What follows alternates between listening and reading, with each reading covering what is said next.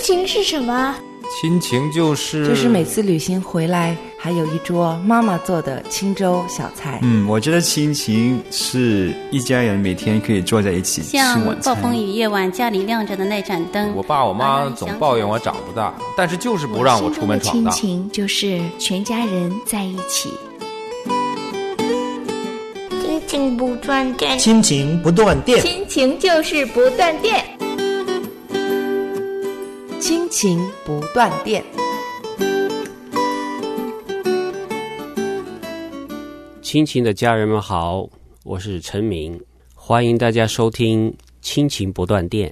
欢迎大家，我是梦圆。我们今天呢，就继续讲为孩子立界限了，这立接线立的我头晕眼花呀！因为有很多事情要注意哈。而且今天呢，我们的主题哈，跟孩子立界限之前呢，我们需要我们的父母有界限，父母都有界限呐、不一定啊真的我吗自己的界限都不是很清楚。界限在心理学上应该也是很重要的一个课题。孩子是需要有界限的父母，爸爸妈妈在生活里面会要有很多很多的规矩。知道该做什么，不该做什么。为孩子立界限这个书讲一个很好的例子，讲这个孩子，这个叫韦恩，爸爸妈妈有朋友来他们家做客，但是他就在旁边任性的拍篮球，啊，这这声音很吵。他妈妈呢也很轻，很温柔的说：“孩子啊，你可不可以轻声一点啊？”这个说是没有用的，妈妈不会过来阻止的。嗯他继续拍，拍拍拍了很吵了。嗯，这爸爸呢上去呢就怒斥他一顿。这客人来了，你怎么可以这样子呢？他也没告诉他原因为什么。那孩子看看爸，看他这么凶，好，我为了他，因为他凶，所以我不能在这里拍。因为他并不知道真正原因，他就跑到楼上去，哦，楼上去继续拍，梆梆梆梆，那个楼下就听到上面还是吵，就是这样一个例子。你可以看到这个父母造的这个环境是不给他设界限的，妈妈也没有措施来阻止他。他虽然是说，但是言下之意，行为呢是告诉他说：“哎呀，你拍了我也没办法了。”那他爸呢也不知道怎么阻止他，不跟他是一个清楚的界限。真正的是要设界限，就是说我们有客人来，我们要讲话，我们的声音的话呢，你这个声音太大了，我们讲话就听不清楚了。你可不可以在我们没有客人的时候，你再拍？不是说不让你拍球了，而你要知道有一个界限，在什么时候你不要在这里拍。哈，那这对父母，这个叫韦恩呢、这孩子，嗯，他的爸爸妈妈太友好了，嗯这界限应该立的再往前一点儿。嗯，家里头就不能拍篮球。对，这父母的确对于界限要想得清清楚楚，要立得清清楚楚，对，才会惹去很多麻烦。其实可能真的不是孩子有什么问题，而是起初父母没有把界限立得很清楚，嗯父母也不知道在什么时候、恰当的时机、恰当的时候，用什么好的方法要把那个规矩啊、界限呀、嗯要说清楚嗯哎。说清楚，让他理解。对父母其实应该要清晰界限。对才有可能帮助孩子啊对，要说得清楚。要说得清楚、嗯立得清楚。嗯，对，看来对立界限也不是件容易的事儿。对不是，好，开头已经很长了，我们休息一会儿，再听听看孩子需要立界限的父母，嗯父母该怎么办呢？当你日复一日的付出却得不到肯定的时候，当你一次次受伤害，你还甘心原谅那伤害你的人吗？当你无数次失望的时候，你还甘心继续盼望着等候吗？但愿赐忍耐安慰的神，叫你们彼此同心，效法基督耶稣。因为耶稣甘心为我付出，因为耶稣甘心原谅我，因为耶稣甘心等候我们回转。因着耶稣，我们甘心。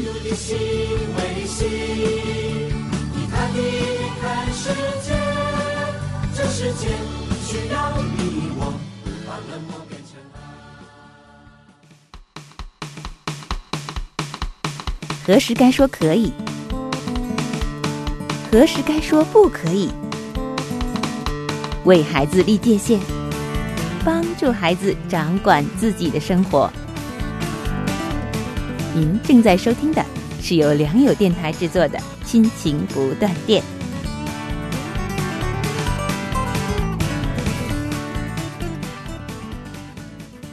孩孩子需要有界限的父母。那父母有界限了，可是孩子不熟也没用啊。你怎么才能培养着孩子去立这个界限呢？嗯，这个问的很好。我这个书给我们的三个方法哈，三个影响孩子的管道。第一个就是叫做教导，第二点呢叫做榜样，言教不如身教。嗯，父母自己得有界限清晰，而且立完了这个界限，父母得守着，对不，然孩子会像个小政治家一样的伺机而动，嗯， 会挑战你的界限的。对。第三条叫做化为己有，我们就每一样来都介绍一下吧。第一条说是教导了哈，嗯，需要把这个说清楚，说清楚你什么时候是应该不做的，要给孩子介绍这些界限的词汇，嗯比如说为你的行为负责任。刚才我们讲这个例子，在家里边拍篮球，说完了之后，除了我们要说清楚这个界限，说不可以在家里边拍篮球了。我知道你喜欢，但是呢，你不能因为很吵，可能把家里东西打坏。说完之后呢，还要说犯这一条的话，会有一些什么相应的惩罚。你如果要犯的话，我们已经跟你说过了，那么你需要为你的行为负责。有规则，有惩罚，或者也适当的可以介绍一些鼓励，让他学会自己跟自己设界限。作者呢，他对教导还赋予了一个蛮清晰的一条思路，嗯我觉得他赋予的这个思路是蛮好的。他说，教导的时候呢，我们是有一个法则的，而且要在生活当中很现实的教出来。我觉得这个思路以前我是不是很清晰的，嗯所以我觉得应该让大家稍微清晰一点儿。嗯，他说说说呢看，小孩子要按着他的年龄程度，嗯开始循序渐进的教导他一些观念。嗯从出生到十二个月你应该怎样，嗯一、岁到三岁要怎样，三岁到五岁要怎样，然后后面呢，五岁到十一岁这个阶段要有什么样的界限，然后十二岁到十八岁，每一个阶段要清楚呢，因为父母要记得，如果他的行为像三岁的小孩的青少年，嗯得不到成熟青少年所应该拥有的自由。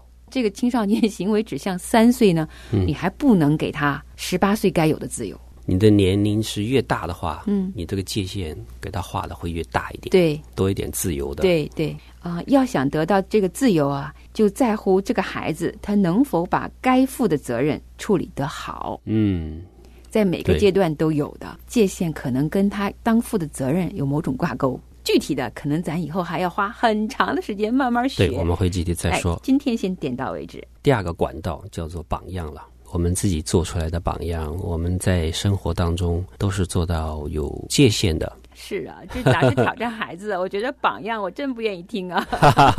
像我家里头，我就是为了孩子要守一个界限，有时候我守的也不太情愿。嗯，就是我们家周一到周五是不能看电子的东西，嗯因为花很多时间在电脑前面嘛。嗯，现在本来是给他们的界限，对，嗯但他们觉得这界限是家庭界 限，所以呢，要求我跟他老爸也得守着。对，嗯、我们就尽力而为吧。他们不看的时候，我尽量也不看。但嗯有时候心痒痒嘛，嗯我就趁着他们睡着了再偷着 看。就有一天就被我老二给发现了，他突然醒了以后，洗手间发现妈妈灯还没关，一进来一看啊，妈妈你过界了，你对在看电子的东西。对对啊，这个他们就不服气了。真是这样，下回嗯我再说他的时候都没有底气。嗯，教养孩子其实是让我们父母成长呢。第三条很重要了，怎么样子把这个界限让孩子能够化为己有？这个内化的过程真的是不容易。对他讲过一段，我觉得这边说的好哈。嗯他说嗯教导呢，其实是一个给孩子一个理性上的认知，嗯而要把它内化成己有呢，需要有一个经验上的认知。嗯，我有一次见了一个婆婆，她是个资深的啊教育学家了。嗯他跟我说啊，他说你知道吗？你要常常带你的孩子出去玩儿。我说嗯嗯，我说但是他们小的时候，我也不能让他们跑得太远呐、嗯他说你就跟他说十分钟以后就得回来。我说十分钟，他不回来怎么办呢？嗯他说这就要守界限呐、嗯然后你把他放出去十分钟，他规规矩矩十分钟回来的时候呢，你就给他准备个好吃的嘛，嗯，让他体验一下守住界限的甜蜜。对，然后他就出去了，过了呢，回来了就是要罚坐五分钟，因为他回来的时候已经过时了。嗯几次三番尝试之后，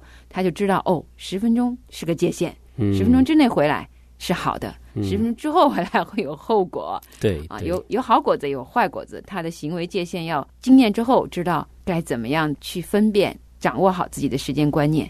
这应该是蛮智慧的，让孩子在这种很小的日常经历里面就能嗯体验界限的好处。嗯，我弟弟哈、小时候呢喜欢打人，嗯他一不高兴就打，见到谁都打。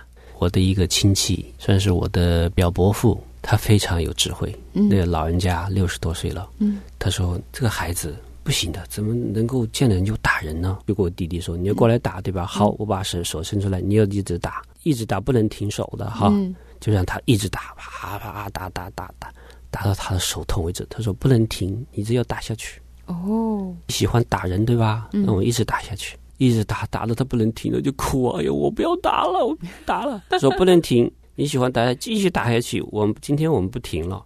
一直打到可实在受不了了，求饶了，我不要打了，好不好 啊？这一天之后，他永远都不会再打人了，他也不伤害他，嗯，就是没有伤害他的心灵，也没有打他，让他来打，就给他手对吧让他打他的手心，对，就一直打，让他打下去，就是教他。他其实特别爱我弟弟的，嗯，他一天就把他纠正过来，我觉得老人家不但有智慧，他也有爱心呢。那他的手也疼啊， 对他手 也疼。嗯，但是他都忍着疼，让这个孩子可以纠正错误啊。，对，听了还蛮感动的。嗯其实孩子是有受教的心的，嗯，只是很多时候可能是我们的方法不对，对我，们的时间不对，我们嗯也缺少一些智慧。我们不能假设这孩子跟我们的知识量或者说我们的经历是一样的。对，对于我个人来说哈，这三个管道嘛，有教导，有嗯榜样，有帮助内化成为他自己的经验，这三条路啊，我常常可能只使用第一 个，就是我只是说了，嗯，尽力说清楚了，可其实后面还有两个很重要的，以对身作则，对好榜自己要样，做好，嗯还要花精力和爱心帮助他建立，对帮助他内化。经历的时候再给他内化。你要忍痛让他去跌倒，让他去经历的这个过程，嗯我觉得我做的很少很少。嗯，也许我们不能在生活里边每一件事情都这么细的去做，我们也许要抓一些重点。有些孩子你会看到他会重复重复，有一些坏毛病是嗯很严重的，某一样，像我刚才说打人这种，是那你就专门做这个。对，但是一些小事你不可能每一件，有一些小毛病你没有精力去，你就抓重点、嗯是几样，是你觉得是影响他自己的成长、影响家人的，那对就做那几件好了。对，我想要是你真的特别幸运啊、你现在正好要刚刚准备做爸妈，那么你就从头到尾来研究一下，如果对这个孩子从零到一岁就慢慢明白哈、这个立界嗯限的事情的话，那他一生就会走得比较稳一点哈、嗯，但是如果你的孩子已经青少年了，问题多多，嗯没关系，都还来得及。我们发现了什么问题，我们就解决什么问题。对。我们从自己的心出发，孩子其实慢慢可以感受到我们父母的改变，他们愿意也改变的。因为我们都不是完人，对我们也有榜样做的不好的时候。我们明天会继续延伸这个话题。好，谢谢您收听今天的《为孩子立界限》，强烈推荐您去购买由亨利·克劳德博士和约翰·康森德博士合著的这一本书，帮助你的孩子学会掌管自己的生活，拥有一个灿烂的明天。接下来邀请您和我们一起收听《和楚爸爸聊天》。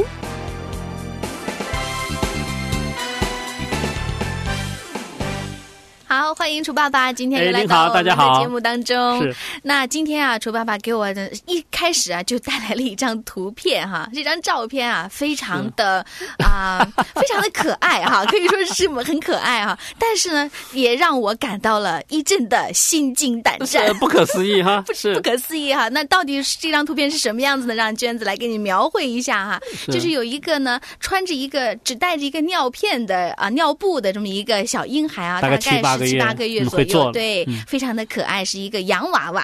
那他的嘴里呢，在叼着一根的。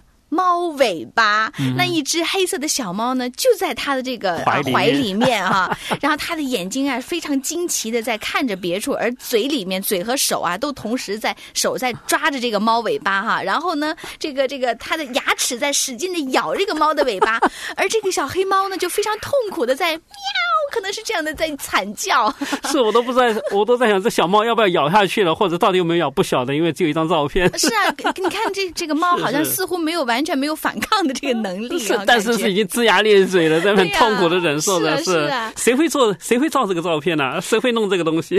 就是啊，这是这是谁干的事情啊？让娟子想，肯定是爸爸的，肯定是爸爸的杰作，是不是？ 对，呃、是这个照片，同时也啊、呃、提醒了我们，就是小孩子他根本不在乎什么干净对错，对呃是不是？对,对对，他任何东西他能够放到嘴巴，能够吞下去，他都会怎么样？是是是没错没错，都会去做的。那我们通常会说，那因为孩子小嘛，对对对什么都不懂嘛，他在年幼的时期是分辨能力是很低的，他没有分辨能力，嗯嗯、没有分、嗯 okay。但是人是可以被塑造，而动物是不一定能够被塑造的像人这样的，嗯，这是很大差别。是，可是我们也有也可以想到，动物也可以训练嘛，也可以培训但是是某一些有限制的在里面。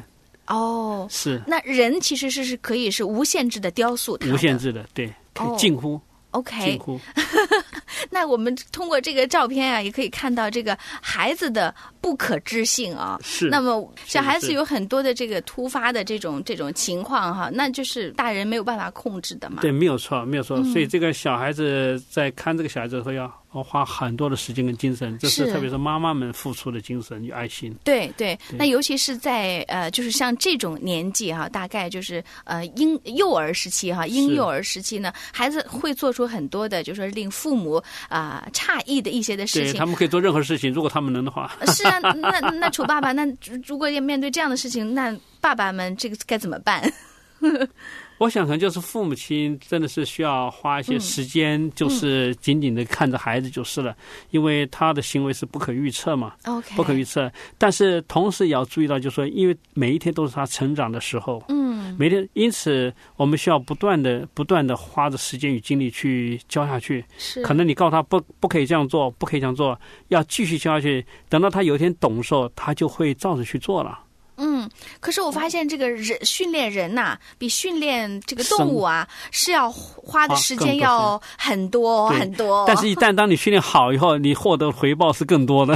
啊哦，那是，那是自然，因为呢，娟子从这个啊楚、呃、爸爸的这个啊、呃、电脑里面哈，看到了一个非常有意思的一个画面哈。 是是是。那这个呢，就是好像是在讲这个小孩儿哈，在训练他啊、呃、怎么样去便秘的这样的。这这个这个时候啊，那么孩子呢是坐在这个卫生马桶上面哈、啊，是是，然后就啃着手 指睡着了的，睡着了，因为太辛苦了。他要在等啊，他在等待着我什么时候才可以大出来。 是是，我们知道大小便训练是非常困难的一件事情，对小孩子来讲，在心理学上也讲说，如果这个没有训练好了，将来可能会产生产生一些问题，问题对、啊，可能以后我们再谈、哦。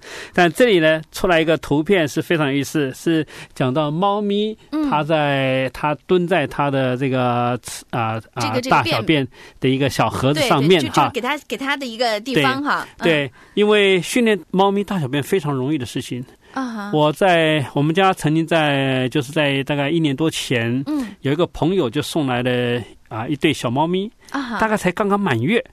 然后呢，他在来之前呢，他就叫我们先去买沙子。嗯让我们准备一下它大小便的地方，对对对我们就去买了，对，就买了，买了沙子，买了这个小盆子放着。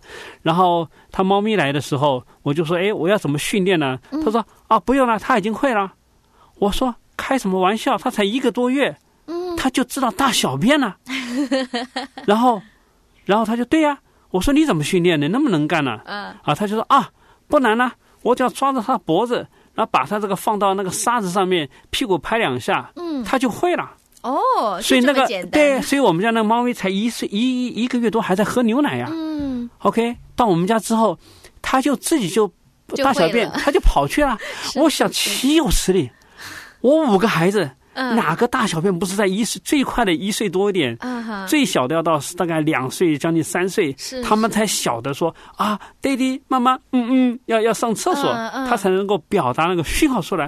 啊，这小咪猫咪竟然一个多哎月，嗯它就会了。那是为什么？我说训练孩子，呃，很多时候父母亲会觉得很没有耐心，嗯。会觉得说啊，什么时候才会好？是是不啊是？这我相信这是很多父母亲的感受。对呀，是啊，娟子也是正在困惑当中 哈，那 就不知道是不是什么时候可以就是摆脱这个困境啊？还来，哎娟子这里有希望了，你看看娟 子。可是我觉得现在我们看到的是一个电脑里面的一个啊非常可爱的一个 video 哈，那么就是一个视频的图图文件哈，有一只非常可爱的小猫啊。它已经被人训练的可以在这个马桶上面大小便了，是呃哇，这太厉害了！是是是，我们就眼看这个小猫啊蹲在那个旁边啊，然后后面呢就是那一条一条的出 来，不可思议哈、啊，真的是不可思议！啊对对对，我们不知道这猫多大，但我想年纪可能不是问题啊。 对呀、啊，是我觉得这个训练的这个这个才是一个才是一个关键哈。再一个呢，这个猫啊还有一个非常 非常可爱的， 你看了一定。会笑出来了，是。啊对呀、啊，对呀、啊，就是它大便完了之后呢，它会用那个爪子啊，还去刨它，就是在马桶盖上面在刨那个，好像要挖沙子一样的。 那其实那是那是他们一个习惯，对它的天性天性哈，对对那就是猫猫咪就是拉尿完了之后呢，它会用这个爪子把那个沙子盖上，把它的那个大大小便盖起来，掩盖起来。那它在这个马桶盖子上面啊，也依旧会做两下这个动作了， 只不过是呢，就是象征性的做一做而已。嗯对，我想这个人跟猫也会有一个差别，就是。猫虽然它知道那个地方不是沙子，可是它的习性还在，所以它就是继续去挖、去刨那嗯个、去刨这个马桶盖，希望好像像刨沙子一样。嗯可如果是人的话，可能他看了一次，他就晓得，他就不会去做了。对，我的意思是，相比的在学习上面的差异的话，没错没错，啊是这样。就是人一旦掌握了这个的话，他就不他就会改掉了，改掉以前的这样的一个习惯。而动物它不能够改掉它以前的习惯。是是，嗯，这真是一个非常奇妙的一个。现象哈，我觉得对呀、啊，这也是真是神造我们人跟动物最大最大的差别啊，很多很多的不一样的地方。虽然呢，动物有它动物就是神造他们的美意啊，给他们加了很多的，就说是我们人没有办法去效仿的一些的天性的东西，使然啊，嗯但是呢，我们人也特别的有这个神在我们人的。设定为人的这样的一个心意一个范畴之内哈，也是让我们可以有心对嗯去去管理去啊看护去保护这些就神给我们的这样的一个世界一个自然嗯是谢谢谢谢 OK 好的谢谢您谢谢大家。我是生活无国界的海棠。自从信了主耶稣之后，我就心心念念传福音给自己的家人。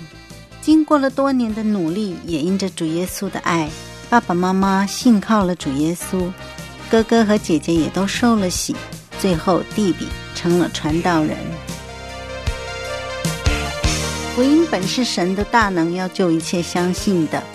传福音不灰心，到了时候就必收成。海棠与你一起火速行动。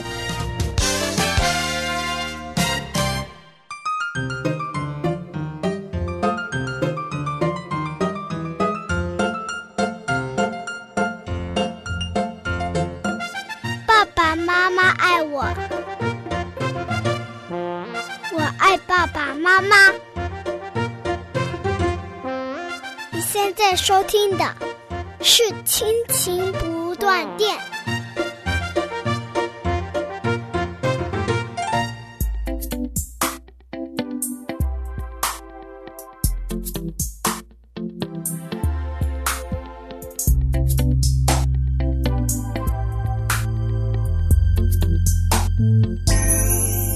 天下的父母心都是一样，期待着孩子们健。成长，有一天他们会向你说再见，走向他们自己的明天，给他们一个快乐的童年，给他们一个美丽的梦想。有些梦虽然不一定会实现，你的付出他们会看见。你可以爱他再多。心他再多一点，你可以温柔再多一点，你可以花时间再多一点，有时要放手再多一点，有时要同情他再多一点。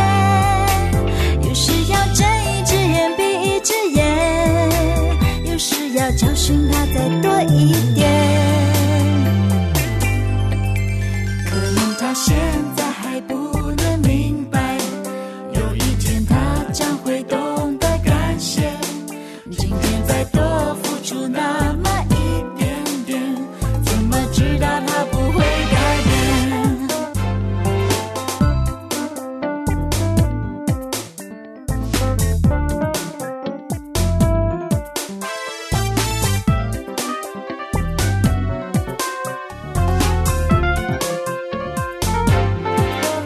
给他们一个快乐的童年，给他们一个美丽的梦想。有些梦虽然不一定会实现，你的付出他们会看见。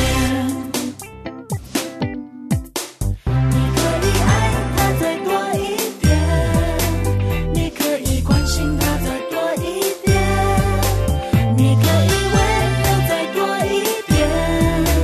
你可以花时间再多一点，有时要放手再多一点，有时要同情他再多一点，有时要睁一只眼闭一只眼，有时要教训他再多一点。多一点，再多那一点点。多一点，再多那一点点，再多一点，再多那一点点，再多一点，再多那一点点，再多一点，再多那么一点点，再多一点，再多那么一点点，再多一点，再多那么一点点，再多一点，再多那么一点点。你可以爱他再多一点，你可以关心他再多一点，你可以温柔再多一点，你可以花时间再多一点，有时要放手再多一哎点，有时要同情他再多一点，有时要睁一只眼闭一只眼。有时要教训他再多一点，可能他现在还不能。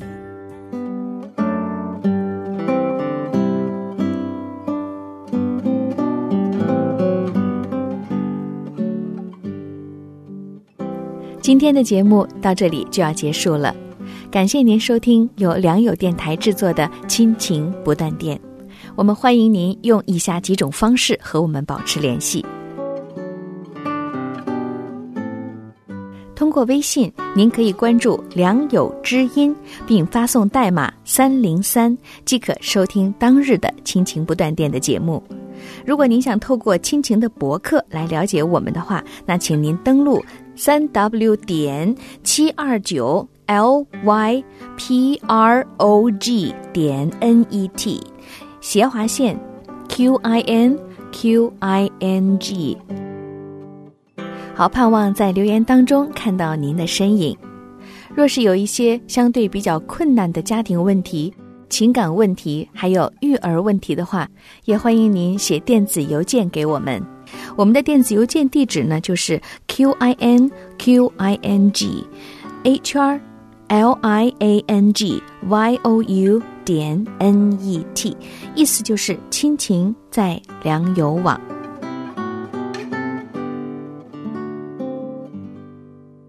盼望亲情能够成为您家庭情感的基石，而我们就是您生命当中同行的小伙伴。愿上帝以他永远的爱顾惜眷顾您和您的家人，让我们亲情不断电。